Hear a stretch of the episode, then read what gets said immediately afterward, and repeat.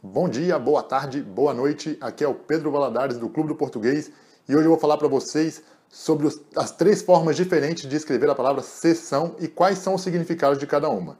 Número 1, um, sessão com, começando com S e depois com dois S.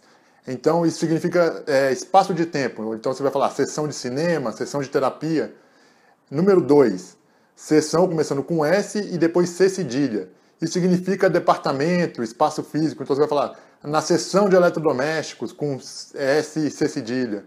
Seção começando com C e depois vindo com dois S é o ato de ceder. Então você vai falar no documento de sessão, o pai entregou o imóvel à filha. É isso, pessoal. Espero que vocês tenham gostado. Espero que tenha ficado mais claro para vocês. Se vocês gostaram, cliquem aqui no joinha, se inscrevam no canal para serem notificados sobre os próximos vídeos. Um grande abraço e até a próxima.